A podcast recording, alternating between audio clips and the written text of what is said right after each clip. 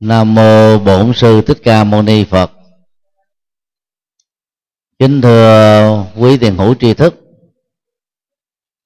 Chủ đề pháp thoại hôm nay là thay đổi tích cực. Tiếng Anh à, gọi là positive change. Diễn tả về những đổi thay mà kết quả hoặc là cái tiến trình diễn biến của nó đó mang lại các giá trị lợi ích cho người đang thay đổi hoặc là sẽ thay đổi.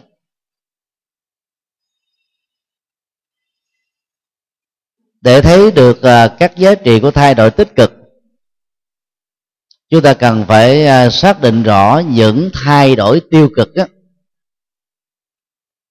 nhấn chìm chúng ta trong à, các bất hạnh nỗi khổ và niềm đau.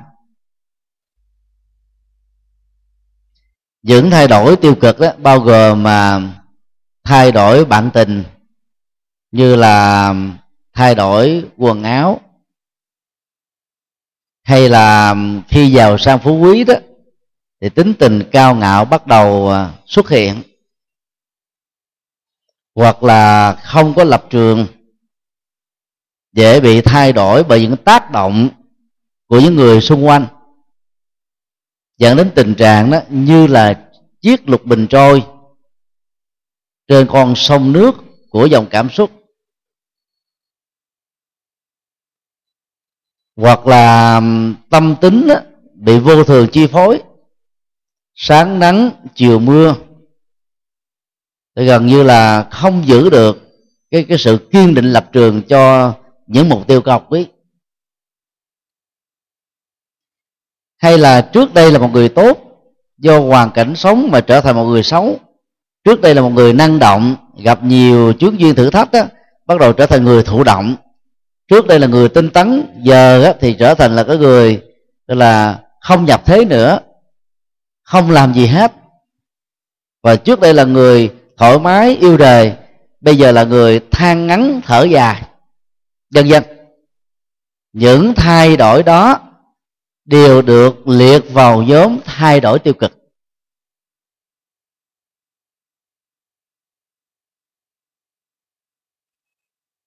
Đức Phật liệt thay đổi tiêu cực đó vào nhóm tà tư duy. Tức là tư duy xấu, Tư duy tiêu cực, Tư duy à, thiếu nhân quả, Tư duy thoát ra khỏi những cái giá trị, lợi ích thay đổi tích cực á, trước nhất á, là một tư duy đúng. Đúng với nhân quả đúng với tình huống đúng với mục tiêu đúng với các giá trị. Nhờ các tư duy đúng chúng ta mới có được các hành động đúng lời nói đúng chủ trương đúng khuynh hướng đúng lý tưởng đúng. Trong à, bát chánh đạo không phải vô cớ, đức phật đặt chánh tư duy vào vị trí thứ hai. Vì đó là cái kết quả của tầm nhìn đúng, tức là chánh tri kiến. Và nó có khả năng dẫn dắt hành động đúng, lời nói đúng, nghề nghiệp đúng, nỗ lực đúng, chánh niệm đúng và thiền định đúng. Do đó khi có được chánh tư duy chúng ta dễ dàng đạt được đạo đức thiền định và trí tuệ. Mà bất kỳ ai hoàn thiện được ba phương diện này đó thì có được kết quả cao quý. Trải nghiệm được hạnh phúc bây giờ và tại đây.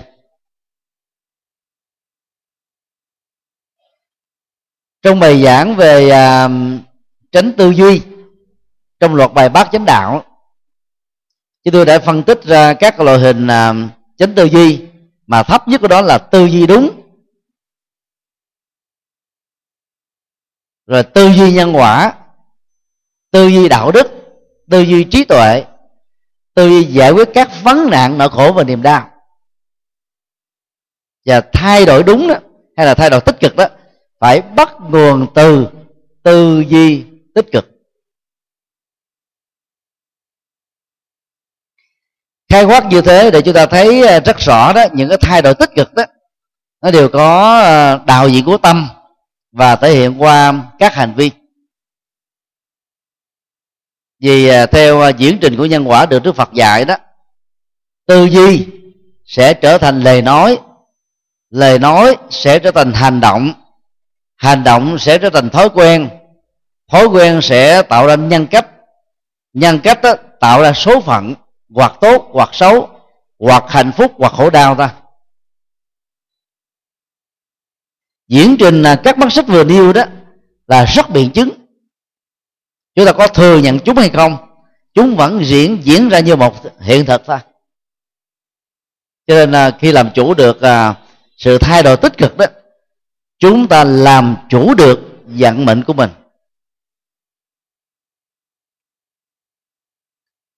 Trên nền tảng này đó, chúng tôi sẽ lần lượt trình bày những à, thay đổi tích cực để mang lại các kết quả hạnh phúc cho mình và tác động tích cực đến hạnh phúc của người. Điều một, thay đổi hoàn cảnh tích cực.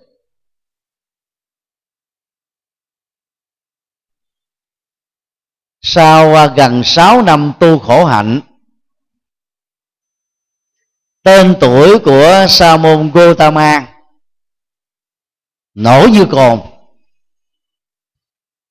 Sa môn Gotama là từ mà những người bạn đồng tu theo trường phái bà la môn giáo đã gọi thái tử tất đạt đa khi ngài ấy từ bỏ cơ hội làm vua trở thành nhà tìm kiếm chân lý.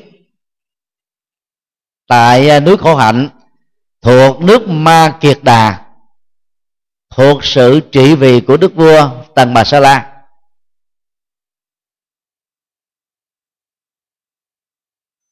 Con đường à, tu tập trong à, truyền thống bà la môn giáo vào thời đại của đức phật dựa hoàn toàn vào ba bộ kinh điển vệ đà với hai phương diện. Thứ nhất, khổ hạnh ép sát. Thứ hai, các hoạt động tín ngưỡng, mà phần lớn là mê tín. Hoạt động tín ngưỡng là chủ yếu là dành cho những người không thuộc nhóm tu sĩ đạo bà la môn. Và khổ hạnh ép sát là dành cho các đạo sĩ bà la môn những người độc quyền, sở hữu và thực tập cũng như truyền bá phương pháp mà theo đạo bà la môn đó là con đường duy nhất dẫn đến sự kết thúc toàn bộ nỗi khổ và niềm đau.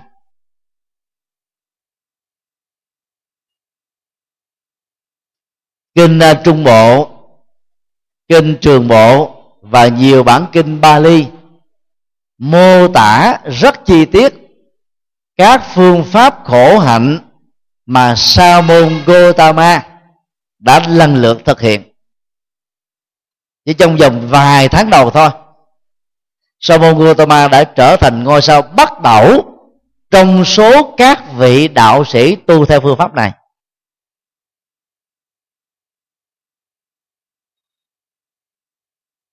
Các phương pháp được uh, sa môn Gotama thực tập khổ hạnh đó bao gồm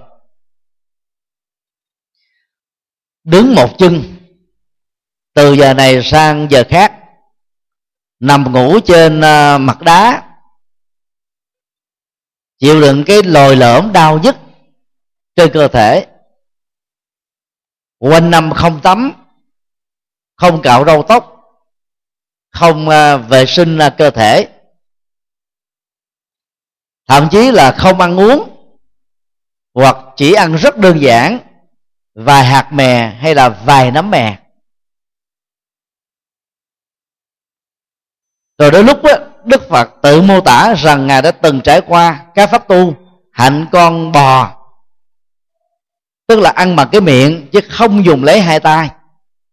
Và sau một vài giờ sau khi nhai đó thì nhai lại thêm một vài, vài lần nữa. Rồi đồng thời ngài tu hạnh con chó rồi cũng ăn bằng à, cái mõm. Ban đêm á, thì thức và ban ngày đó thì ngủ. Hầu như là các phương pháp khổ hạnh nào được xem là khó làm nhất, sa môn gotama đều thực hiện một cách rất dễ dàng. Sau 6 năm thì ngài đã nhận ra rằng đây không phải là phương pháp thực tập đúng. Ngài đã quyết tâm từ bỏ nó thuyết phục à, năm người bạn đồng tu. Nhưng họ nghĩ rằng là đức phật đã ngã đời. Không còn tinh tấn như là các vị đạo sĩ bà la môn lỗi lạc khác. Họ bắt mãn đức phật, giả từ đức phật ra đi. Hướng về phía sông hằng, mà người ấn độ lúc bấy giờ xem là con con sông thiên liêng. Đức phật á, hướng về bồ đề đậu tràng, nơi cách đó 8 cây số đường chim bay và ngày nay đi xe đó là khoảng 25 cây số. Bồ đề đậu tràng lúc đó đó, thì có con sông Ni Liên Tiền với chiều rộng khoảng 1.500 mét. Và thời Đức Phật đó, thì khu vực này là vườn rừng sinh thái, có rất nhiều chủng loại cây. Đại đa số là cây bồ đề. Lượng oxy tỏa ra từ cây bồ đề là thuộc hàng nhất gì trong trong các chủng loại cây? Đức Phật à, có kiến thức về à, môi trường học. Cho nên ngài đã quyết định chọn việc tu tập thiền định bất động dưới cội cây bồ đề không phải là chuyện tình cờ.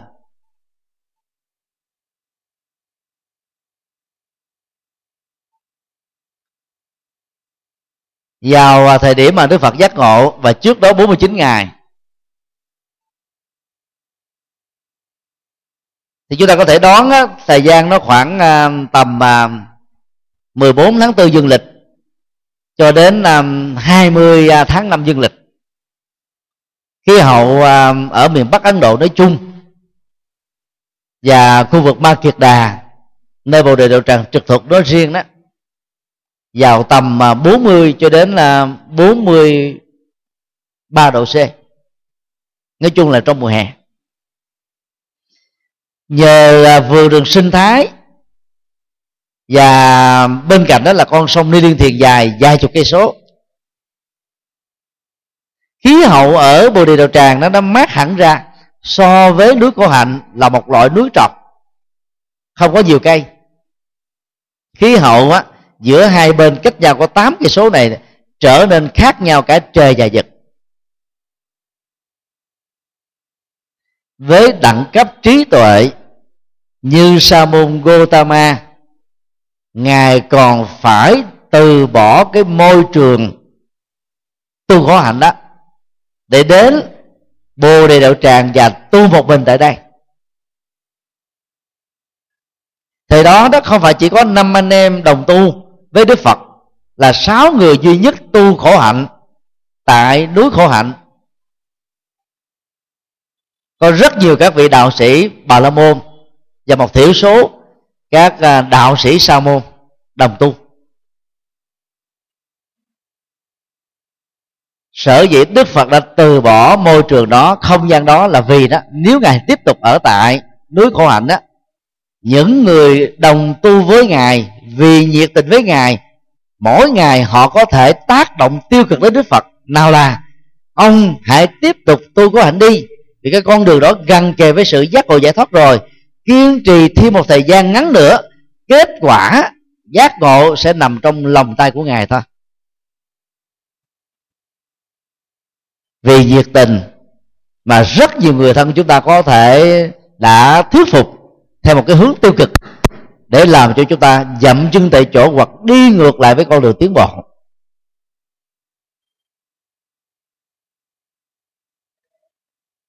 Không để cho cái hoàn cảnh à, tu khổ hạnh, tại núi khổ hạnh ảnh hưởng đến đức phật thông qua cái cộng hưởng của môi trường. Đức phật đã quyết định từ bỏ khổ hạnh lâm mà vì lúc đó đó đức phật không còn tu khổ hạnh nữa. Ngài đã phát hiện ra con đường trung đạo. Nói cụ thể là con đường bát chánh đạo. Và ngài biết rất chắc rằng là chỉ cần tu tập phương pháp này một thời gian ngắn nữa thôi. Con đường giác ngộ cũng giống như vầng mặt trời nó ló dạng lên vào buổi hừng đông. Và ngài sẽ trở thành là người tỉnh thức. Kết thúc toàn bộ nỗi khổ niềm đau. Đức phật vẫn quyết tâm từ bỏ môi trường tu khổ hạnh, bởi vì môi trường sống nó tạo ra một cái cộng nghiệp. Và cái cộng nghiệp đó ảnh hưởng đến những người đang sống ở trong xung quanh nó hoặc ở trong nó. Sinh ra trong một gia đình nào đó, chúng ta chịu cộng nghiệp của gia đình đó. Sống ở trong một cái cộng đồng nào đó, hay là làm công dân của một quốc gia nào đó, chúng ta ít nhiều chịu cộng nghiệp hoặc tốt hoặc xấu của nước đó. Đây là điều mà chúng ta không thể phủ định.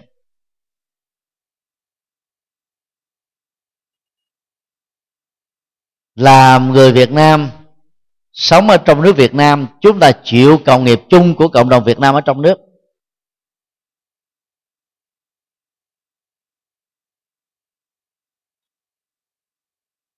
Do đó khi à, sống ở trong một cái hoàn cảnh môi trường mà điều kiện sống xung quanh đó nó làm cho chúng ta không thể tiến bộ được hạnh phúc được đạt được an lạc lớn đó. Thì nếu có một cái cơ hội để thay đổi cái không gian tích cực hơn đó, điều kiện tích cực hơn môi trường tích cực hơn á thì chúng ta không nên bỏ qua.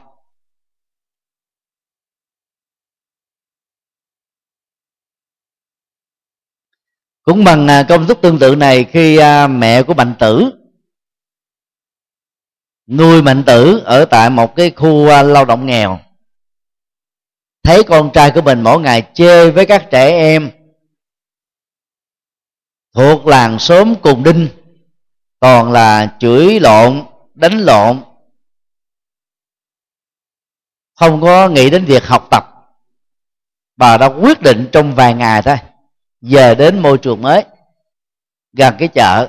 Thấy con em của mình suốt ngày ra chợ tập tành á những cái nghiệp bán và chơi với những trẻ em của à, con cái à, buôn bán ngoài chợ bà cảm thấy lo và quyết định về nhà đến à, cái khu à, nhà trường gần với một cái trường học. Thì lúc đó thấy con của bà đó ngày nào cũng cấp sách đến trường tối về nhà học bài ôn bài à, rất là tiến bộ phát triển rất là nhanh. Bà mới an tâm là an cư lập nghiệp tại đó. Câu chuyện đó cho chúng ta thấy uh, cái triết lý Phật giáo dạy là, là khi mình thay đổi đến một cái môi trường tích cực á thì chúng ta sẽ thay đổi nhận thức lối sống hành vi lời nói việc làm và nghề nghiệp. Và cần phải chọn lựa cho mình một không gian tích cực như thế trong kinh uh, trung bộ đó đức phật dạy rằng đó khi mình đến một cái môi trường tâm linh mà nơi đó đó có sự tiến bộ về tu tập hạnh phúc làm phật sự giàu cho thầy chủ trì hay là người có vai trò ở tại đó đó không sẵn lòng tiếp nhận mình cũng không vì thế mà mình bỏ đi vẫn phải kiên trì cho đến lúc nào đó chúng ta có cơ hội được hòa nhập và sống ở trong cái môi trường tích cực đó.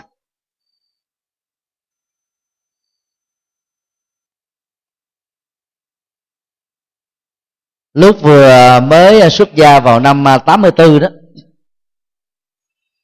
chúng tôi nghe biết là ở bên chùa ẩn quang có lớp gia giáo về Phật pháp do hòa thượng thích nguyên ngôn một vị hòa thượng rất giỏi về Phật học căn bản chúng tôi đã qua sinh học. Vì lúc đó chùa giác ngộ bị đóng cửa theo quy định của nhà nước.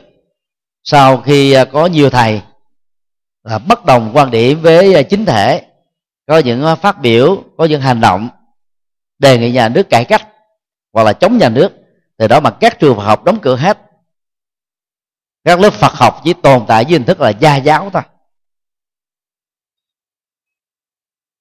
Vào đảnh lễ hòa thượng quy ngôn đó hòa thượng không cho học. Hòa thượng nói mới chú tiểu học gì? Về phải lo học luật.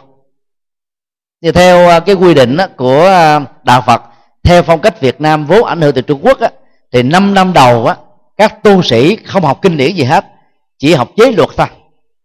Để à, tạo ra cái quan ghi tế hạnh của một người tu cái đó cũng rất là hay. Nhưng mà vào chùa 5 năm mà không học kinh điển chỉ học giới luật không thì trở thành tu sĩ tốt, nhưng là tu sĩ không có kiến thức về Phật pháp. Chúng tôi rất buồn nhưng mà không bỏ cuộc. Lớp học chỉ có khoảng mười mấy vị thôi. Mặc dầu không được hòa thượng cho phép, chúng tôi vẫn ngồi ké ở ngoài cái vách tường. Mà hòa thượng thì có cái giọng sang sản lớn lắm. Thì ngồi ở vách tường bên ngoài vẫn nghe được vẫn ghi chép được. Và ngồi riết một tháng mấy trời thì hòa thượng ông động lòng quá cũng cho vô học chính thức luôn. Thì đó là chú tiểu duy nhất được ngoại lệ. Vì cái lớp học đó là dành cho các thầy á, đã xuất gia là 8 năm mà 10 năm mà. Là chúng tôi mới xuất gia có một vài tháng thôi là đã được dự học cái lớp đó rồi. Bây giờ học với một vị hòa thượng cái kiến thức Phật pháp quá vững. Thì tự động mình có dở lắm, mình cũng là là lượm lặt được một cái gì đó, chuẩn mực. Và tương tự, chúng tôi cùng thời điểm đó theo học với nhiều vị hòa thượng khác nhau.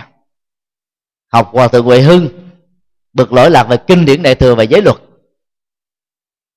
Học với hòa thượng à, huệ đăng, một à, chuyên gia về chữ hán hàng đầu của phật giáo việt nam học với hòa thượng từ thông một à, à, vị à, cao tăng có chánh tính và chánh kiến về phật giáo. Đó là những vị mà chúng tôi có cơ hội được học gia giáo vài năm trước khi đó là chính thức vào trường Phật học. Tức là sau mấy năm chúng tôi xuất gia đó, bốn năm sau khi xuất gia thì bắt đầu dưới sự lãnh đạo của hòa thượng thích đức nhuận thì nhà nước mới bắt đầu cải cách, cho phép là các trường Phật học được lập lại. Vì hòa thượng thích đức nhuận đó khi ra làm pháp chủ của giáo hội thì hòa thượng đặt điều kiện đối với nhà nước, nếu không cho lập lại trường Phật học, nếu không cho tăng ni tự do được học Phật pháp, nếu không cho Phật tử tự do được đi chùa, thì tôi sẽ không nhận làm pháp chủ. Vì như thế là chết Phật giáo, mang tiếng nhà nước. Và nhờ cái cái quyết tâm của hòa thượng mà các trường lớp Phật học bắt đầu được lập lại vào năm 1988 ở những cấp học và trung cấp Phật học trở lên. Còn lúc đó thì nhà nước chỉ cho có hai trường duy nhất vào năm 84 thôi, đó là trường cao cấp Phật học Việt Nam. Ở Sài Gòn và ở à, tại chùa Quán Sứ, Hà Nội. Và lúc đó thì các tăng ni được học là bị duyệt lý lịch rất là rất là kỹ lưỡng đưa ra cái câu chuyện này à, chúng tôi chỉ muốn nói rằng là khi mà mình có mặt ở trong một cái môi trường tốt đó, thì tự động chúng ta sẽ tốt lây. Cái cộng hưởng của những cái nghiệp tốt đó sẽ làm cho chúng ta trở thành những người tích cực những người có giá trị. Trong à, các bậc thầy mà chúng tôi được học đó thì hòa thượng viên ngôn để lại ấn tượng rất là cao quý.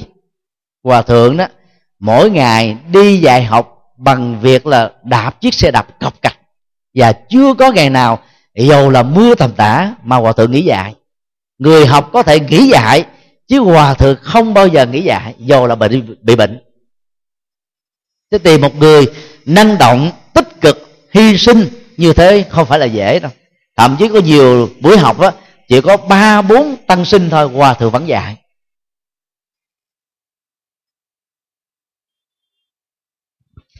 Do đó chúng ta tìm đến là các cái môi trường tích cực năng động lạc quan đi đúng chính pháp.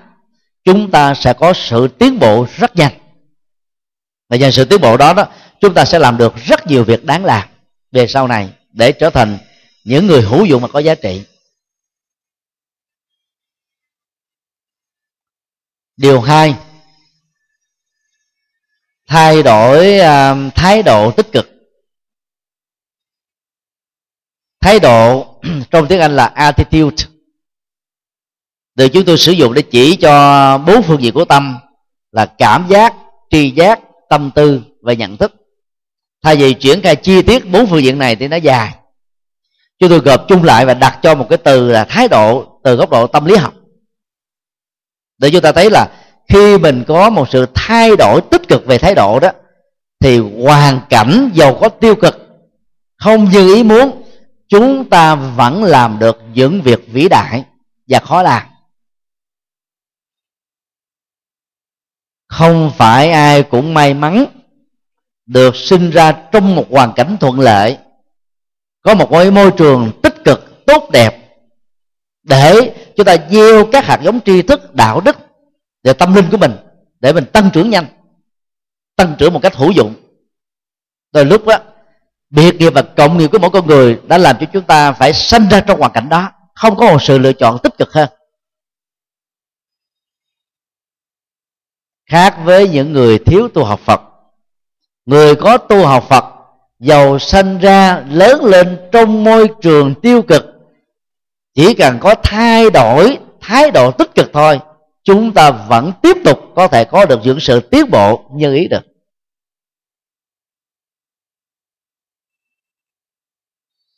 Nói cách khác là, thay đổi thái độ tích cực sẽ giúp cho chúng ta tận dụng được cái điều kiện hoàn cảnh mà trong cái điều kiện hiện thực đó đó, chúng ta giàu cũng muốn thay đổi, nỗ lực thay đổi cũng không thay đổi được.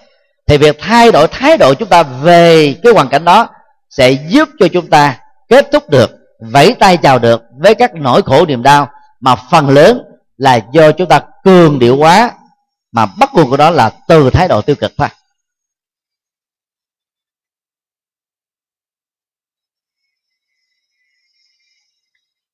Gần 10 năm phát tâm à, hướng dẫn. Các đoàn hành hương à, chiêm bái Phật tích tại Ấn Độ và Nepal trung bình là mỗi đoàn à, bảy chục cho đến một trăm người. Ngày đầu tiên đó, khi rời thủ đô Delhi đến thành phố Agra nơi có kỳ quan Taj Mahal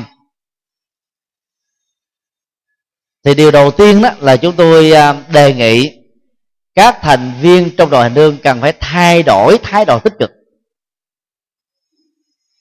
Các thay đổi mà chúng tôi đề nghị họ thực tập đó bao gồm những điều như sau. A. Mỗi khi đi ngang qua con đường nào mà nó có quá nhiều ổ gà, ổ chuột, ổ voi đôi lúc đó, con người mình đang ngồi nó được à, dâng lên cái này thì hãy quán tưởng rằng, tôi rất may mắn được đánh bóp toàn thân miễn phí. Cái con đường xấu à, trên các cái phật tích đó là không tránh khỏi. Thời hòa thượng thích à, minh châu đi du học, sau đó là dẫn dắt các hòa thượng khác, bao gồm hòa thượng quyền di, hòa thượng thiện châu và thượng quyền à, à, quyền diệu, vân vân. Cho đến thời điểm mà chúng tôi đó đi du học vào năm 94 nó không có khác mấy. Những cái con đường Phật tích đó, nhà nước không có đầu tư. Vì nhà nước theo Ấn Độ giáo, họ không đầu tư. Rồi đến bây giờ là năm 2015 mà các con đường đó đó vẫn hầu như là chưa được đầu tư mấy. Vẫn còn đó rất nhiều khoảng dài dài chục cây số đường rất sâu chúng ta không có phương tiện khác. Không có phương tiện máy bay. Nó thỉnh thoảng có những cái quãng đường nó có phương tiện à, xe lửa thì nó không có xuất phát vào thời điểm chúng ta cần. Chúng ta đành phải chấp nhận đi trên cái con đường có nhiều cái gầu gồ ghề đó thôi. Nếu như uh, tư duy uh, tiêu cực á, chúng ta sẽ nghĩ như thế này. Trời ơi tưởng đâu đi hành hương không ngờ hành xác. Chỉ cần có cái thái độ nhận thức đó thôi, lúc mà xe nó đi ngang qua con đường đường dần cái chút xíu là chúng ta cảm thấy là mệt mỏi liền, căng thẳng liền, có người ói mửa. Và khi mình nói là tôi đang được đánh bóp toàn thân miễn phí, thế nên sướng quá. Và dạ, bằng cái quán tượng đó thôi. Không thấy bà con nào than giảng cái hoàn cảnh đó không có thay đổi được. Muốn thay đổi nó, đối với ấn độ có thể là vài chục năm sau. Mà từ đây cho đến giờ chục năm sau biết mình còn sống để đi cho nó được hay không? Cho nên là thay đổi thái độ là chúng ta thay đổi được cái cái cái cảm giác tiêu cực về cái hoàn cảnh mà mình không có sự lựa chọn tốt hơn.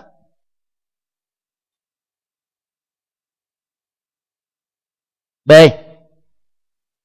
Đối với những người kén ăn đó chúng tôi hướng dẫn họ đó là hãy quán tưởng rằng bắt đầu từ ngày hôm nay đặt chân xuống Ấn Độ cho đến 13 ngày sau đó, tôi sẽ và đang được ăn các thực phẩm mà ngày xưa Đức Phật và các vị thánh tăng đã từng ăn. Cho nó xuống vô cùng. Khi nghĩ như thế mình mừng lắm.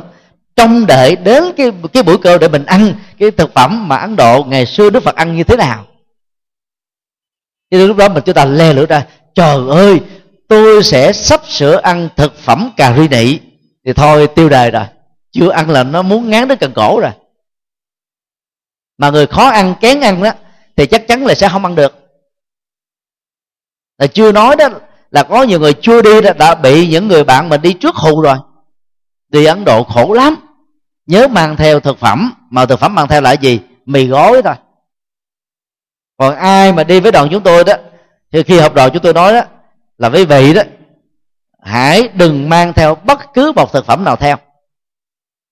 Quý vị cứ cam đoan rằng là mình đi tới đó ăn chắc chắn là toàn là món ngon cả, chừng nào ăn mà không ngon, về mắng dốt theo trật từ. Tâm lý khi mình mang theo á, sẽ dẫn đến sự tiếc nuối. Lỡ mang theo rồi á, mà không ăn thì nó tiếc, nhất là cái công mình mình vác nó đi mà cho nên người nào mang theo thực phẩm thì khó có thể hòa nhập được với thực phẩm mới. Mà mình có thể lần đầu tiên tiếp xúc vào. Trên thực tế đó, thì đoàn chúng tôi à, đã có phối hợp rất kỹ với đầu bếp của những nơi mà mình sẽ đến ở và ăn. Cho nên cái gia vị nó đã được biến chế rồi, chứ không phải là thuần chủng cà ri nị một trăm phần trăm đâu điều đó nó không đến nỗi là khó ăn. Nhiều người ăn ăn mê ăn mệt luôn. Đi về xong là tăng ba bốn kg người nào kén ăn là về là, là là nếu mình tập cái cái phương pháp quán niệm đó đó. Cho nên tích cực và dễ thích ứng được. Do đó là không bị là mất ăn. Mất ăn đó thì dẫn đến mất ngủ. Mà hai cái này mất rồi đó thì ốm mò gầy gò chắc chắn là đi trên xe dễ bị ói mửa do bị kiệt sức.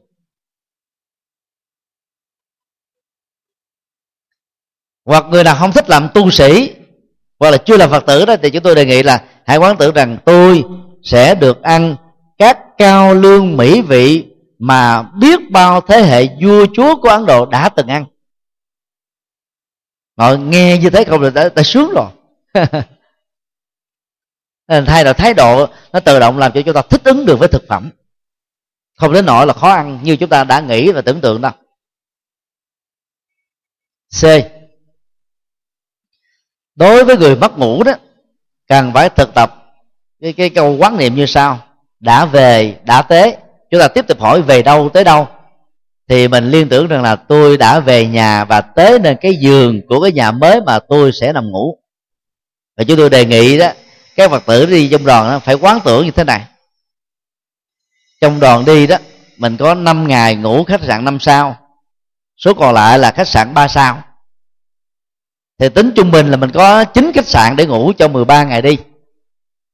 Thì chúng ta liên tưởng là mình có 10 có 9 cái căn nhà. Khi mà mình từ cái ngôi nhà A đi qua ngôi nhà B mà mình nằm ngủ thì mình đâu có bị mất ngủ. Vì nó là nhà của mình mà, mặc dù nó là lại chỗ. Nhưng mà mình nghĩ rằng là nó là sở hữu của mình, cho nên mình không có cảm thấy là phải bị lo lắng nè, phải để ý để tứ nè, hoặc là sợ người ta quay phim lén nè, chụp ảnh lén nè hay là thâu băng lén nè. Tất cả những cái cái cái cảnh giác đó gần như mình bỏ hoài hết à. Vì đó là căn nhà của mình mình có chìa khóa vào. Cho nên là không ai làm công việc đó, do đó chúng ta có cảm giác là an toàn khi về đến cái căn nhà mới của mình. Nhưng mà khi mà mình đi à, du lịch hay là hành hương đó, thì có nhiều người nói là bữa nay tôi phải đi qua chỗ mới và phải thay đổi chỗ liên tục như vậy, dễ dàng dẫn đến sự mất ngủ. Bây giờ cái liên tưởng là hôm nay tôi đang có căn nhà mới. Tôi tới tôi uh, giống như là, à, là là ngủ ngày đầu tiên ở trong cái căn nhà mới để thưởng thức ờ, cái cái im ả của nó như thế nào. Thì lúc đó cái cảm giác mà lạ nhà lạ chỗ lạ giường lạ gối lạ mền á nó không còn nữa. Nó làm cho mình thích ứng nhanh. Đó là thay đổi thái độ tích cực thôi. Nó tự động nó làm cho chúng ta hòa nhập được liệt. C khi chứng kiến ờ, cảnh những người nghèo nghèo rất mồng tơi nghèo màn trời chúa đất đó chúng tôi khuyên các phật tử trong đoàn hành hương á, hãy quán tưởng như sau. Nhờ đi ấn độ tôi mới nhận ra rằng tôi có phước báo nhiều hơn ít nhất là 400 triệu người cùng đinh của đất nước Ấn Độ này.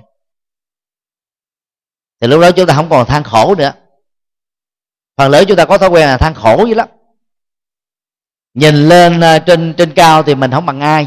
Mình chỉ dưới thấp á hàng triệu người thậm chí là hàng tỷ người không bằng mình. Thế thì đó nếu chúng ta so sánh giữa cái số lượng mà chúng ta thua và số lượng chúng ta hơn số lượng hơn á, chúng ta vẫn chiếm đại đa số thôi. Thì tại sao chúng ta than giảng gì cho nó mệt vậy? Đang khi cái hoàn cảnh của mình nó không có thể thay đổi khác hơn được. Cái tình huống mà chúng ta đang sống với nó nó là thế thôi có nỗ lực cái nào nó cũng đã vậy rồi. Và mình cũng đã nỗ lực hết mình rồi. Những việc cần làm cũng đã làm hết rồi. Cần thay đổi cũng thay đổi rồi. Nhưng mà cái hoàn cảnh cộng nghiệp đó như thế cho nên đó chúng ta quan hỷ để cho tâm mình đó, không đẩy mình vào cái tình thế khó chịu tự làm khó mình. Do đó thỉnh thoảng à, đi những nơi nghèo những nơi khổ đó chúng ta sẽ cảm thấy cuộc đời của mình có quá ý nghĩa đi. Do đó, đang giàu có, hạnh phúc, không ngủ quên trên những thứ này. Chúng ta phải biết nghĩ đến các mảnh đề nhiễu nhương, bất hạnh, kém may mắn của chúng ta, để chúng ta không phí phạm phước, biết tiết kiệm phước, để giúp cho những người đang cần đến những cái sự trợ giúp tích cực này. Mấy năm qua đó khi đi hành hương thì à, chúng tôi đều à, khích lệ các phật tử. Không chỉ đi hành hương đơn thuần đâu. Còn là cái dịp để làm từ thiện cho ít nhất là 500 hộ nghèo. Từ 300 ngàn đến 500 ngàn đồng mỗi hộ. Rồi còn có cái dịp cúng dường, tịnh tài cho tăng ni đăng du học tại ấn độ. Cái khoản tịnh tài cúng là khoảng là một à, trăm đô hoa kỳ cộng với 15 cho đến là 17 đô cái tiền ăn bữa tối gặp gỡ giao lưu. Thì phần lớn à, các phật tử trong đoàn nhiều người đã già lớn tuổi đâu có tiền con cái cho tiền để đi hành hương thôi. Cũng ráng mà mượn tiền những người đồng hành với mình về trả tiền lại để có cơ hội cúng dường cho những vị tăng ni đang hướng đến một lý tưởng cao. Chịu khó cực á, mấy năm ở ấn độ để sau này trở thành nhân tài phụng sự cho phật pháp.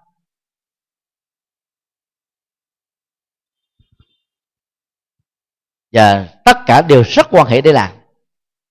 Riêng năm 2015 này là làm được ba lần. Và hai lần hành hương với một lần à, tham dự khóa tu do đức đạt lai thiệt ma thuyết giảng vào tháng 9 còn hành hương thường diễn ra vào à, à cuối tháng 2 và à, cuối tháng 10 lần nào đó, các quý phật tử cũng đều rất quan hỷ, hưởng ứng cho cái chương trình đó. Thì tự động đó, tâm của các vị đó quan hỷ hơn. Người ta thấy là cái cái việc đi hành hương với đoàn do chùa giáo còn tổ chức nó giống, thứ nhất là như một khóa tu. Đi tới đâu là có kinh thành, niệm phật, bái sám, ngồi thiền, nghe thuyết giảng. Nó khác hoàn toàn với đi du lịch. Rồi đồng thời nó còn được gieo phước báo và cúng dường công đức như là nó hai, ba thứ ở trong một. Như vậy khi mình nhìn một vấn đề dưới cái các góc độ tích cực đó, thì cũng cùng hoàn cảnh, điều kiện toàn là phế tích. Có gì đâu hấp dẫn.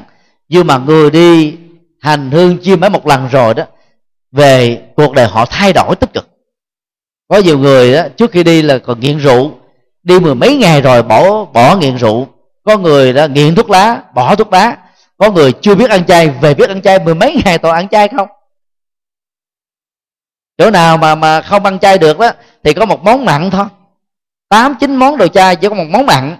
Mà chúng tôi quan sát để ý đó, chỉ có chưa được một phần tư là đến ngay cái cái thực phẩm mặn ăn thôi. Còn đại đa số còn lại, trước khi đi là chưa từng biết ăn chay. Qua, hòa nhập, ăn chay, họ cảm thấy nó ngon lành lắm, hạnh phúc lắm. Là nhờ vào cái cái thay đổi thay đổi tích cực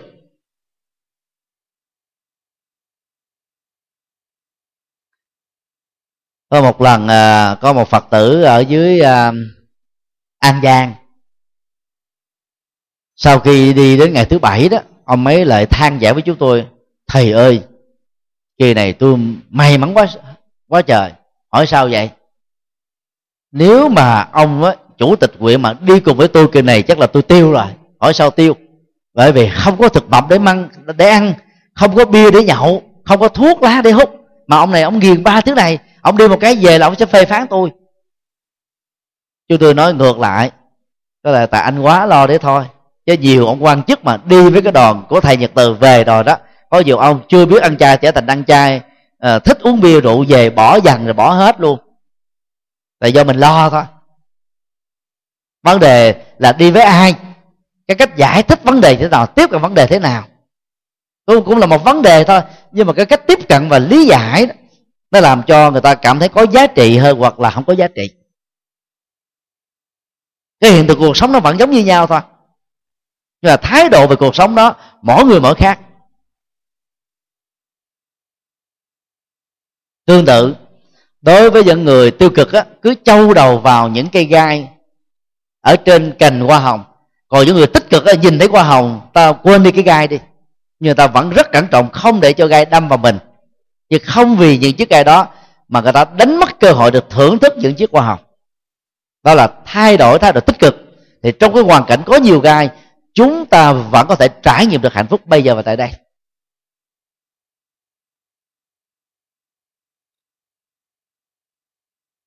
Điều ba. Thay đổi hành động tích cực. Hành động theo đức phật đó, bao gồm ba phương diện hành động của tâm thức, bao gồm mà những tư duy, thái độ, nhận thức về quá khứ, hiện tại, vị lai. Những cái mà chưa hình dung ra bằng lời nói, chưa thể hiện qua các hành động cụ thể. Chỉ cần móng khởi tâm lên, muốn làm cái gì đó mà chưa kịp làm, mà nếu hành động đó là phạm pháp, chúng ta đang gieo một dịp xấu ở tâm rồi. Ví dụ như là một người nào đó muốn giật cái cái tài sản người khác. Mà lúc đó cảnh sát nhiều quá, không giật được. Thì giàu không phạm tội về phương diện luật pháp, nhưng đã phạm tội ở tâm.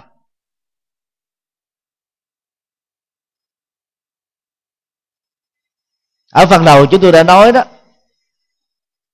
tư duy đó sẽ tạo ra lời nói. Lời nói sẽ tạo ra các hành vi. Hành vi sẽ tạo ra thói quen. Thói quen sẽ tạo ra nhân cách nhân cách sẽ tạo ra số phận, hoặc tốt, hoặc xấu, hoặc hạnh phúc, hoặc khổ đau hoặc phàm, hoặc thánh. Nó là một cái quy trình nó mắt xích. Đan xen, nối kết nhau, rượt đuổi nhau.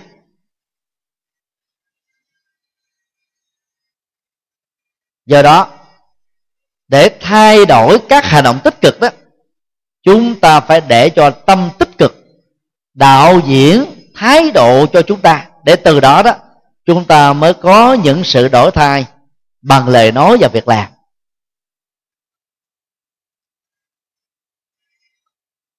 Sống chung, giao tiếp chung, tương tác chung với những người chọt gậy bánh xe, phá đám, nói móc họng móc cổ, nói trên đầu trên cổ người khác, nghe khó chịu lỗ tai lắm, dễ tức tối lắm, dễ phiền não lắm chúng ta dễ phản ứng cãi lộn hơn thua. Mà nếu không dừng lại được chỗ đó đó thì nhiều người dẫn đến ẩu đả. Thậm chí có thể à, làm thương hại mạng sống lẫn nhau. Về phương diện hành động thì khi mà, mà hành vi lời nói chúng ta không được à, làm chủ và kiểm soát đó chúng ta sẽ có các hành động rất tiêu cực. Chúng ta có những hành động dấu hiệu lý giải sai lầm các hành động dấu hiệu có thể làm cho nhiều người đó xa lầm với nhau trở thành kẻ thù của nhau. Một lần đọc báo nói về một cái bản án à, vị thành niên giết người đó rất nhiều người cảm thấy xót xa. Cậu thanh niên mười mấy tuổi này đó ra một cái quán à, ăn trong đó có nhiều à, thực khách đang nhậu. Người à, ngồi ở bên à, cái bàn nhậu đó, mới ra cái dấu, lấy cái à, ngón tay hoặc hoặc nghe cái tiếng thít thít thít thít. Và hít gió, hít sáo đó. Cái cậu thanh niên đó tưởng là đang xem mình là con chó, kêu mình lại đây. Cậu ta nhìn trái, nhìn phải, chẳng thấy ai hết á, thì biết rằng là ám chỉ mình. Cậu ta đứng chân bắt lên và cái cái người à, ngồi bên bàn bên kia là tiếp tục tạo ra những cái tiếng hít và những cái à, cái âm thanh của tai đó, giống như là đang kêu một con chó. Cậu này tức quá, bắt đầu xông lại đấm vào cái cái cái người ra động tác đó. Và này anh giận quá, đánh lại. Thì hai bên ẩu đả với nhau. Cuối cùng á, là cái anh mà tạo ra những cái động tác ra dấu này bị đâm chết. Và cậu thanh niên này đó, xin lỗi, cậu vị thanh niên này đã phải vào ngồi tù vì đã giết người.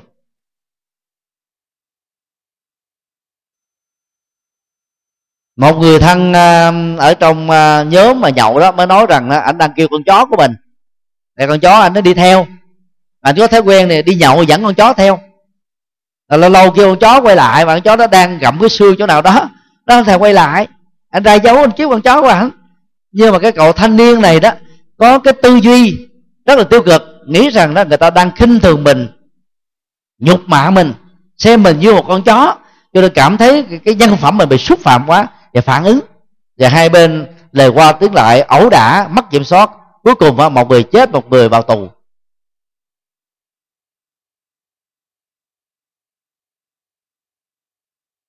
Do đó khi mà sống chung với những người có những lời nói hay à, cãi vã, hay hơn thua, hay hận thù hoặc là cảm giác là mình bị xúc phạm, thì người còn lại đó phải nhận ra được rất rõ rằng là hành động à, đính chính đó nó sẽ không đi đến cái gì hết. Nó làm cho hai bên ngày càng rắm rối thêm, căng thẳng thêm, mệt mỏi thêm thôi.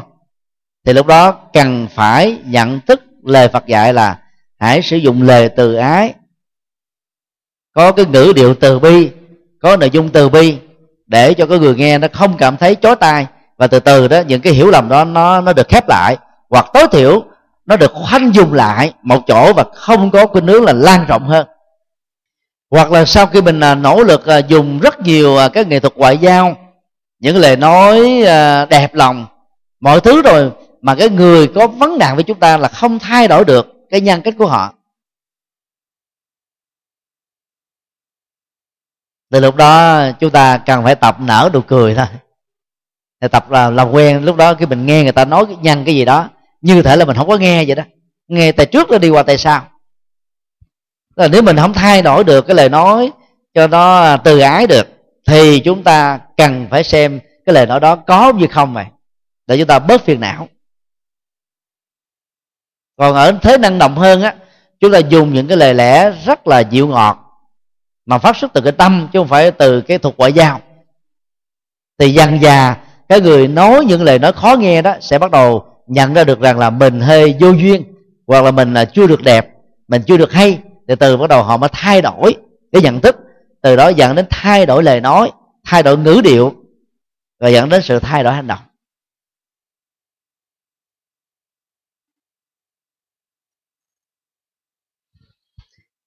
Trở lại câu chuyện à, của sa môn Gotama tu à, 5 năm rưỡi, khổ hạnh ép sát vì ngộ nhận rằng thân thể này là nguồn gốc của tội lỗi. Và chỉ bằng cái sự ép sát đi đọt cái cơ thể làm cho nó đau nhất đó, thì à, tâm thức trong cái cơ thể đau nhất đó sẽ không khởi lên một cái tâm niệm gì ham thích nữa đến cái sự hưởng thụ cuộc sống trần gian này.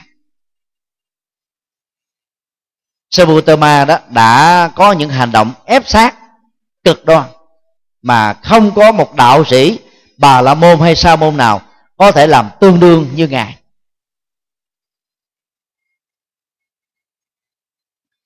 Nho giáo của trung quốc ờ, có chủ trương tương tự.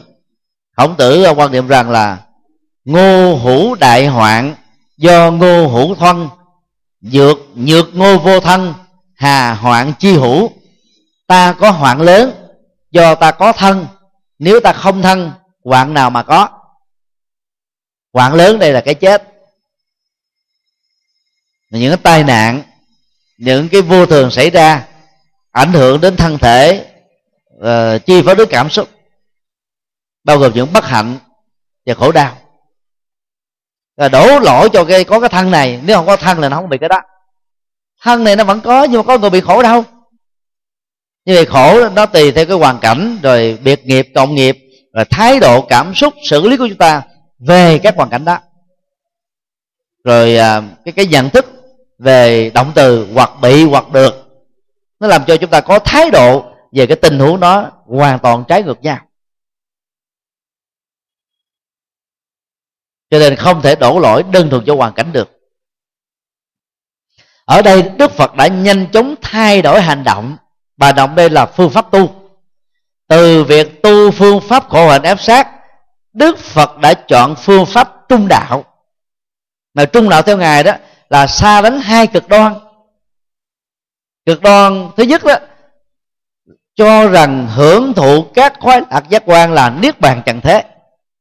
Đây là quan điểm của phần lớn người thiếu tu học phật.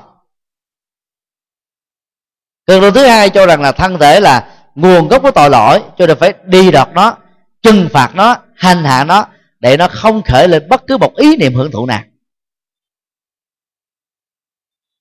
Phương pháp trung đạo của đức phật là xa lánh hai cực đoan này. Nói riêng và xa lánh tất cả các cái thái cực, các cái cực đoan. Đối lập dầu bất kỳ là cực đoan gì. Ví dụ cực đoan về thời tiết là quá lạnh hoặc quá nóng.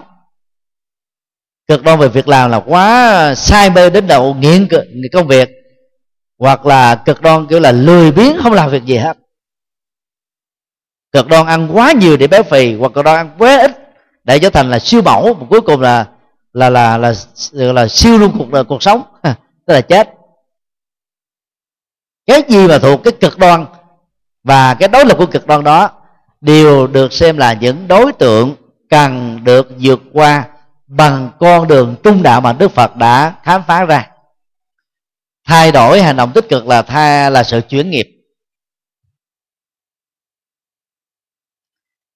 Trong uh, cơ thể đó khi vị trí nào bị cái cơn đau xuất hiện thì thông thường á hoặc là chúng ta rội nhiệt vào hoặc là chúng ta đánh bóp ngay vị trí đó thì lúc đó nó hơi đau chút xíu nhưng rồi đó nó sẽ thư giãn hơn. Nó sẽ làm chúng ta bớt đau. Và trong uh, đi hành hương đó thì chúng tôi thường à, nói cái mẹo phật đó. Ví dụ như ai đang đi mà nó có khuynh hướng là chân bị dợp bẻ đó. Thì trước nhất là ngồi chồm hổm hai tay chống vào vào tường hay là một cái chỗ nào đó có điểm tựa. Giữ tư thế ngồi chồm hổm này năm đầu ngón chân á, tiếp với mặt đất cái gót nâng toàn thân thể lên ở vị trí cái mông. Trong vòng 90 giây thôi thì máu á, từ ở trên đỉnh đầu và toàn thân nó bắt đầu nó nó nó được luân chuyển đều nhau hết và nó không còn bị kẹt ở ở ngay cái chân bị tê nữa. Chúng ta hết bị dập bẹ sau đó nó có thể à, nằm dài trên mặt đất. Dùng à, cái gót của chân phải đánh vào cái đùi của chân trái ở mặt bên trên dùng cái gót của chân trái đánh vào cái đùi chân phải và sau đó đổi vị trí gót chân trái đánh vào bắp chuối chân phải gót chân phải đánh vào bắp chuối chân trái. Đó là chúng ta biến hai cái bàn chân trở thành thị giả của nhau. Tức là một cái hành động à, massage mà không phải tốn tiền không phải nhờ đến một người nào hết chúng ta vẫn có thể tự làm được. Và chỉ làm cái đó trong vòng 5 phút thôi quý vị có thể đi thêm được một cây số. Mà khi mà bà ta ngã lưng ra trên mặt đất tiếp tục làm như thế chúng ta đi thêm một cây số nữa. Mà không máu nó đổ dồn xuống ở hai mắt cá nó làm sưng phù cái chân lên là không còn đi được nữa. Mà nếu bắt đầu nó có hiện tượng sưng phù á thì chúng ta nằm nghỉ mệt hai cái ờ, cái cái cái, cái đầu chân á chúng ta để một cái gối hay là gác lên một cái gì đó cao khoảng một tấc tấc rưỡi để máu nó dồn xuống ở những vị trí khác thì nó không còn ứ động ở chỗ cái vị trí đó. Nhưng đừng sợ bị đau mà không dám đánh bóp. Dùng tay đánh bóp chân dùng chân trái đánh chân phải dùng chân phải đánh chân trái. Đảm bảo là chúng ta sẽ thư giãn. Và khi mình về khách sạn đó nằm ngã lưng ở trên giường và dơ chân lên theo cái hình à, cái cái cái, cái chân ghế cái cạnh lờ đó. Và chúng ta đánh bóp tương tự như thế. Chỉ trong vòng vài phút thôi chúng ta thư giãn liền. Tức là thay đổi các hành động đang có mặt. Tức là ngược với chiều hướng các hành động trước đó, thì tự động là chúng ta đang đi theo một cái hướng mới. Và thay đổi tích cực về hành động được gọi là chuyển nghiệp ở trong đạo Phật. Chuyển nghiệp được định nghĩa là gieo vào trong cuộc sống hiện tại này. Các hành động thiện, lợi ích, có những cái phước quả để đối lập lại với các hành động xấu, tội lỗi mà ta đã lỡ tạo. Ở trong quá khứ, quy luật của hành động là gì? Cái gì trái ngược nhau thì đối lập nhau. Đối lập nhau thì nó loại trừ nhau. Sau khi loại trừ thì nó còn lại số không. Mà nếu như các hành động mới có giá trị tích cực, nhiều gấp ba với các hành động tội và lỗi mà mình đã từng làm trong quá khứ thì khi chúng ta thực hiện các hành động tích cực đó, với sự thay đổi tích cực đó, chúng ta sẽ chuyển sạch sành sanh nghiệp xấu trong quá khứ và còn lại là hai phần ba cái quả phước thiện mà chúng ta sẽ hưởng ở hiện tại và trong tương lai. Như vậy thế là phật á, không có định mệnh, định nghiệp, vì mọi thứ có thể chuyển hóa được.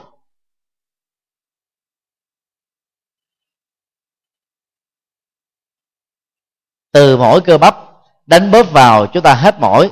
Từ đau nhức trên cơ thể uống thuốc vào hoặc là dùng nhiệt hoặc là à, châm cứu hoặc là dùng điện à, tiêu ngoại. Rồi vào á, chúng ta sẽ được thư giãn giảm đau liền. Mà những thứ này là không có tác dụng phụ. Nên rất là thay đổi hành động đối lập với động và xấu trước đó chúng ta đang thực hiện hành vi chuyển nghiệp. Tu theo phật giáo là để chuyển nghiệp. Các hành vi xấu đã lỡ tạo trong quá khứ. Tuy nhiên, các quý phật tử phải lưu tâm. Đừng nên lạm dụng phương pháp sám hối một cách quá thường xuyên. Vì như thế nó dẫn đến tình trạng là gì? Bội thực mà bội thực trong sám hối sẽ dẫn đến tình trạng chúng ta không dám làm bất cứ một việc gì dù là tốt hay là xấu. Sự bội thực trong sám hối này nó cũng giống như tình trạng người à, học theo pastor đó nhìn ở đâu cũng thấy vi trùng.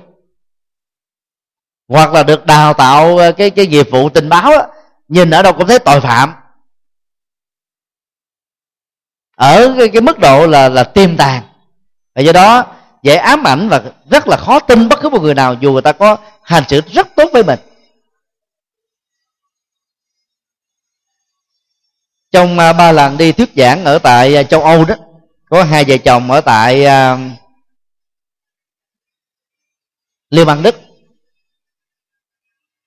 Ông chồng á, là được huấn luyện cái ngành tình báo quân đội và được cử sang đức học cái ngành này à, sau cái cuộc à, cách mạng à, à, ở châu âu chủ nghĩa xã hội bắt đầu à, xóa sổ.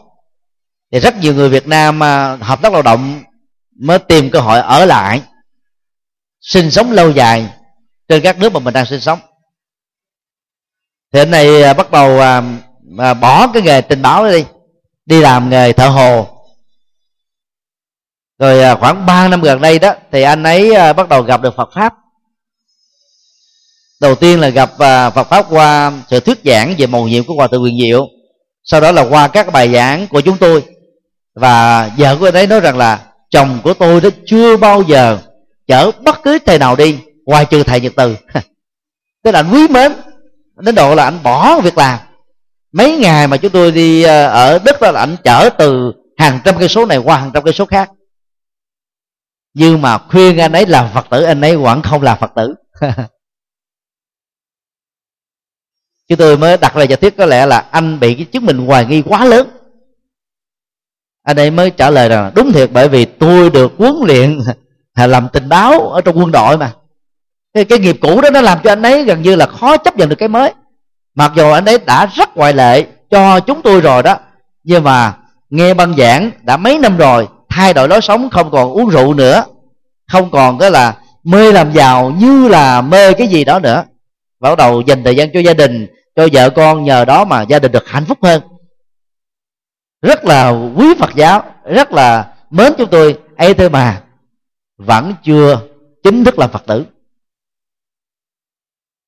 Cái đó chúng tôi tạm gọi là cái cái cái cái cái, cái bội thực của cái ngành tình báo làm cho người ta là hoài nghi tất cả mọi người vì trong đầu anh này nghĩ rằng là ông thầy này bây giờ ông tốt nhưng mà trong tương lai ông có tốt hay không? Hoặc ông thầy này có thể ông đang đóng kịch, ông giả vờ là cái người người tu đàng hoàng đó chứ còn thực tế ông có được như thế hay không? Cái hoài nghi mà nó làm cho ta phải suy diễn nhiều thứ lắm.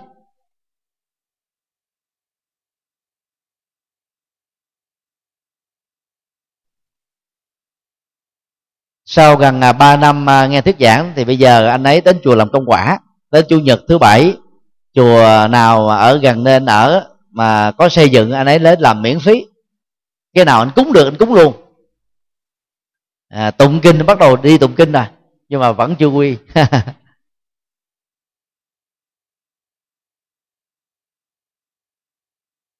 Cho nên là thay đổi một hành vi à, từ chiều hướng tiêu cực ra tích cực đó nó đòi hỏi đến cái nhận thức đúng và phương pháp đúng. Và phải có niềm tin đúng thì tương tự đối với cái người mà sám hối hàng ngày, thì người đó sẽ bị bội thực và không còn dám làm việc gì hết vì sợ làm đó là có tội. Cũng cần à, mở một hoạt đơn nhỏ tại đây đó. Các phương pháp sám hối không do đức phật dạy, mà do các tổ sư trung quốc đặt ra. Những phương pháp à, hiện nay được sử dụng rộng rãi đối với các chùa theo tịnh độ tông và mật tông đó, bao gồm từ bi tỷ sám lương hoàng sám à, mục liên sám pháp à, tam thiên phật ngũ bách danh à, hồng danh và dạng phật. Toàn bộ là của trung quốc đặt ra hết. Còn phương pháp sám hối của đức phật rất đơn giản. Chẳng hạn như là khi à, đức vua tần bà sa la bị à, a sa thế là con trai của mình giết chết. Thì trước khi chết đó, thì tần bà sa la đã phát nguyện là mong sao cho chân lý đó và đạo đức soi sáng con trai của con mọi ăn quán dân hồ giữa con và con trai của con đó, được kết thúc sau cái chết của con. Ông ấy không hận thù gì hết. Ông ấy nỗ lực và rất may mắn là chưa đầy 6 tháng sau đó sau khi trải qua cái cơn điên loạn tạm thời khi nhận thức là mình đã phạm cái tội ngũ nghịch quá nặng đi a sợ tế đó đã tìm đến tôn giáo. Thì các quan đại thần đã dẫn ông ấy đến là sáu vị đạo sĩ nổi tiếng của ờ, các đạo đồng thời với đức phật. Một mặt đó, là những vị đạo sư này ta, ta sợ ông ai sợ thế giết mình. Cho nên họ đã không dám nói sự thật ra. À, những việc hành động sai trái sai quấy của ai sợ thế họ đều khen là tốt hết có người chủ trương rằng là không có nhân quả tốt và xấu không có quả xấu của những việc làm mà xấu như là giết cha giết mẹ giết a la hán nhân dân để làm hài lòng ai sợ thế thôi. Ông ấy đang tìm kiếm con đường à, à, thay đổi nhưng mà lại bị dại những thứ này, cho nên ông ấy không có thỏa mãn được. Đại thần Jivaka là anh em cùng cha khác mẹ với đức phật, xin lỗi, khác ờ, khác mẹ với ai sẽ thế cùng con của đức vua tần bà sa la đã dẫn a Sà thế lên núi linh thú, nơi cách đó chưa đầy ba cây số được chim bay.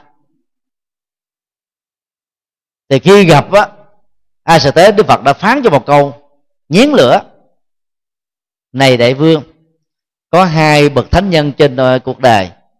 Thánh nhân thứ nhất, từ lúc sinh ra đến lúc chết, chưa từng có tội và có lỗi. Thánh nhân thứ hai đó, đã từng có tội và có lỗi. Sau đó nhận thức tội là tội, lỗi là lỗi, cam kết không tái phạm thêm một lần nào nữa trong tương lai. Và từ lỗi trở đi đó, làm các cái hành động chuyển nghiệp để trở thành một con người mới. Này đại vương, giữa hai loại thánh nhân nêu trên, loại thánh nhân thứ hai mới là đáng quý ý đức phật muốn nói rằng, thánh nhân thứ nhất chỉ có trong lý tưởng thôi, chứ không có trong hiện thực. Vì để trở thành thánh nhân, ai cũng trải qua giai đoạn là người phàm, có khi là phàm hàng trăm kiếp, vài chục kiếp, vài chục năm, rồi mới trở thành thánh. Làm gì có chuyện mà một người mới sinh ra là không có tội, cho đến lúc chết. Vấn đề là có nhận thức để thay đổi bằng các hành động thiện đối lập hay không thôi. Phương pháp sám hối của đức phật chỉ đơn giản chừng đó thôi rồi qua đến bàn tay phù phép của trung quốc mà ta mới diễn dịch ra rất nhiều các nhân quả mà phần lớn đó, nó có có có cái cấu trúc là định nghiệp hãy giết một con con vật nào đó kiếp sau bị con vật đó giết lại. Người ta sợ đi. Nó cũng muốn cải thiện được cái cái cái hành động xấu. Nhưng mà mà rồi đó cứ đọc như thế quá nhiều nó làm cho ta gọi là như là cái gì cũng sợ giống như pastor nhìn ở đâu cũng thấy vi trùng. Là thấy rồi là không dám uống không dám ăn nữa. đó là cực đoan. Tất cả trong cuộc đời này là tương đối, thôi, không có gì là tuyệt đối. Do đó thay đổi hành động là phải thay đổi hành động tích cực tương đối. Chứ không có hành động tích cực tuyệt đối. Và chúng ta phải tin rằng là khi thay đổi một hành động tích cực tương đối rồi đó, thì cuộc đời chúng ta sẽ được thay đổi theo. Thay đổi cuộc đời phải bắt đầu bằng thay đổi hành vi. Thay đổi hành vi phải bắt đầu bằng thay đổi nhận thức của tâm và thái độ sống. Tu theo đạo phật đó. Về sau này chúng ta trải qua quá nhiều cái pháp môn đấy. Pháp môn nào không cần biết. Mà quan trọng là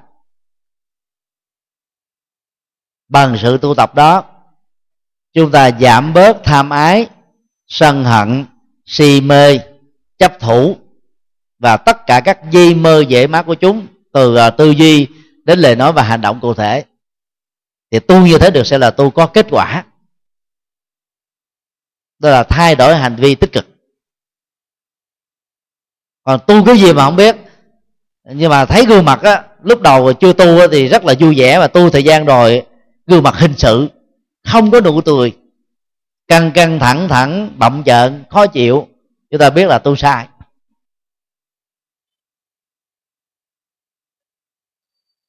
Còn trước đây ai cố chấp, nói một tiếng là cãi lại một tiếng. Hơn thua, qua lại, ta tát mình một tay, mình tát lại ba cái cho ta sợ tao không dám tát nữa. Về sau khi tu rồi đó, thì mình không có tánh hơn tôi đó nữa. Chúng ta quan hỷ, thoải mái, tự tại, thông dong, an lạc, hạnh phúc và làm cho mỗi người cũng được như thế. Trước đây chúng ta lười biếng, bây giờ trở nên năng động. Trước đây chúng ta chỉ nghĩ đến lễ cho mình, bây giờ chúng ta nghĩ đến lợi ích của quần chúng. Trước đây chúng ta không sung phong thực viện bây giờ chúng ta trở thành những con chim đau đàn, những con đại bàng cắt cánh bay trước. Thì biết rất rõ là chúng ta đang thực tập tinh tấn ba la mật, một trong xá pháp toàn thiện mà đức phật khích lệ người tại gia và xuất gia đồng tu tập và đạt được. Đó là thay đổi à, hành động tích cực. Thay đổi hành động tích cực nó cũng cần à, phải hướng đến cái cái hướng là phá kỷ lục chính mình. Có nhiều à, kỷ lục gia đó cứ mỗi năm mà người ta đi thi lại trong các cái hội thi để người ta nỗ lực phá kỷ lục mà họ đã thiết lập trước đó một vài năm, hoặc là năm trước đó thôi. Và người tu học Phật cũng như thế. Chúng ta phải cam kết và nỗ lực rằng là tôi của ngày hôm nay phải tiến bộ hơn tôi của ngày hôm qua, tôi của ngày mai phải tiến bộ hơn tôi của ngày hôm nay. Ít nhất là một phần trăm, nửa phần trăm cũng được còn nhiều hơn càng tốt. Còn mình tu mà mà cứ ngày mà bị tục rùi đó là chúng ta có vấn đề đó. À. chưa có thay đổi hành vi tích cực được. Dẫn nhiều phái đoàn là đến à, thăm viếng chùa Việt Nam mà phần lớn đều gặp hòa thượng quyền diệu. Thì trong cái câu chuyện mà hòa thượng quyền diệu à, thường kể với quần chúng á hòa thượng thường đưa ra một cái ví dụ như thế này nè. Lần nào cũng giống nhau. Hai vợ chồng mà đang cãi giả nếu cái cơn uh, nóng giận lớn tiếng hay là bạo lực gia đình đó phát xuất từ người chồng thì bà vợ đừng có ăn thua đủ gì lại hết trơn á. Đừng, đừng có nghĩ rằng là mình là, là nạn nhân tại sao chồng của mình không biết yêu quý mình mình là cái hoa sen đẹp nè một cái hồng tươi mà chồng mình là làm cho mình băm giặt lúc đó bà vợ chỉ cần vào nhà đó là một cái ly nước cam ra cho anh ấy uống. Nếu anh còn là à, là hung hăng nữa bằng lời nói hay việc làm vào trong nhà tiếp tục lấy một ly nước cam ra và cứ như thế làm 8 ly nước cam, mà nếu anh ấy còn làm nữa thì anh ấy là mát rồi, thôi từ bỏ anh ấy đi. Và hòa thượng kết luận lại đảm bảo đến ly nước cam thứ ba thôi, cái anh chồng thô lỗ, bạo lực gia đình đó sẽ kết thúc. Ngay cái cái cái lần mà diễn biến của cái cái cái bạo lực bằng lời nói và hành động đó đang diễn ra. Dĩ nhiên là chúng ta rất là khó thay đổi tích cực, bởi vì mình đang tốt mà mình là có những ưu điểm mà cái người ứng xử với mình làm cho mình trở nên quá tệ bại quá tệ, tệ, tệ hại đi. Thì tự động mình cảm thấy mình mất giá trị mình khó chịu lắm bực tức lắm. Mình phản ứng lại mình kháng cự lại mình chối chứng minh và càng làm những điều đó, đó thì cái căng thẳng giữa hai bên nó lại càng diễn ra thôi và sự kết thúc sẽ khó có thể thực hiện được. Một cái ví dụ à, đơn giản như vậy nhưng mà không phải dễ làm đâu. Mà nếu chúng ta làm thử thì chúng tôi tin rằng là chắc là sẽ có kết quả tốt đấy. Cứ là khi mình thay đổi hành động tích cực. Đang khi cái người xấu nó có những hành động tiêu cực thì chỉ có người nào quá tệ mới không dừng lại các hành động tiêu cực của mình thôi. Còn cái sự tương tác giữa các hành vi đó nếu cái, cái tích cực nó lớn hơn nó sẽ làm cho cái tiêu cực nó bị giảm đi. Đó là quy luật bù trừ của nhân quả cũng tương tự à, chúng ta nhớ cái câu chuyện đó, là khi a xà thế làm vua ma kiệt đà, sau khi xóa ngai vua cha của mình, phối hợp với à, đề bà đạt đa, người muốn nỗ lực thay thế đức phật để lãnh đạo tăng đoàn. Thì hai vị này đó đã bài mưu lập kế đó, là giết đức phật chết bằng cách đó là lăn đá đức phật, nhưng mà không thành công. Ngài bị bị chày suốt mà chảy máu thôi. Lần thứ hai đó họ mới cho con con voi sai à, là đến để giảm nát đức phật. Thì khi con voi nó lao tới đó đức phật đã dùng cái năng lượng từ bi tỏ ra xung quanh ngài. Con voi đến cái chỗ ngài thì bắt đầu nó muốn quy sụp xuống và nó lại. Và nó trở thành đệ tử của ngài. Điện tức nổi tiếng đó đã làm cho đức phật được rất nhiều người quý mến. Cái này chúng tôi tạm gọi là tương tác trường sinh học của từ bi với sân hận trường sinh học từ bi của đức phật tỏ ra xung quanh ngài nó quá lớn, có thể gấp trăm lần so với cái trường sinh học giận dữ của con voi sai. Và hai cái đó tương tác lẫn nhau, cái lớn thì nó phủ trùm đi và nó chuyển qua cái nhỏ hơn, yếu hơn. Thì có người lý giải là đức phật đã sống ở trong rừng tu khổ hạnh 6 năm. Đức phật đã nghe con sư tử rống rất là nhiều lần và ngài rất thích dùng cái ảnh dụ của con sư tử để nói về chân lý của ngài cho nên lúc đó đó, đức phật đã rống lên cái tiếng rống của con sư tử. Đóng vai mà, đóng vai con sư tử. Vì con voi bị sai, cho con voi nó đâu nhận thức rằng là trước mặt đó là ông thầy tu, chứ không phải là con voi, con sư tử. Nhưng mà cái tiếng rống sư tử nó làm cho con voi sợ, và con voi phải, gọi là, khuất phục trước đức phật thích ca. Cái lý giải đó tưởng chừng như rất là logic và khoa học, nhưng mà thực ra nó không đúng. Có giả tiếng con sư tử cỡ nào đi nữa thì cái cái cái cái, cái sống năm nó cũng không thể là con sư tử được. Và ở đây đó là cái tương tác trường sinh học thôi. Theo lý giải của chúng tôi trường sinh học từ bi của đức phật lớn hơn cái trường sinh học sân hận của con sư tử. Thì sao con con voi? Cho con voi nó khuất phục trước đức phật.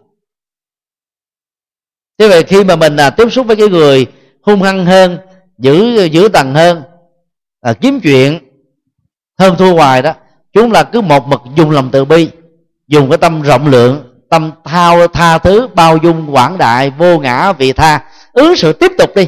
Đến lúc nào đó đó, thì người kia bắt đầu được thay đổi, được chuyển nghiệp. Bởi vì đức phật đã dạy, không có cái gì là không thể thay đổi được. Kính thưa các quý phật tử, đó là ba sự à, thay đổi tích cực thay đổi hoàn cảnh thay đổi thái độ và thay đổi hành vi. Từ đó nó dẫn đến thay đổi lối sống và thay đổi vận mệnh của con người. Từ phàm thành thánh từ khổ đau thành hạnh phúc. Từ uh, tiêu cực á, trở thành tích cực. Thì theo cái cấp độ mà chúng ta có thể đạt được những cái giá trị quả tương đương. Chứ không phải do cầu nguyện đơn thuần niệm phật đơn thuần lại phật đơn thuần trì chú đơn thuần mà được, tất cả phải do chúng ta nỗ lực có phương pháp để biến một ước mơ cao quý trở thành một hiện thực. Bây giờ và tại đây. Xin à, kết thúc tại đây.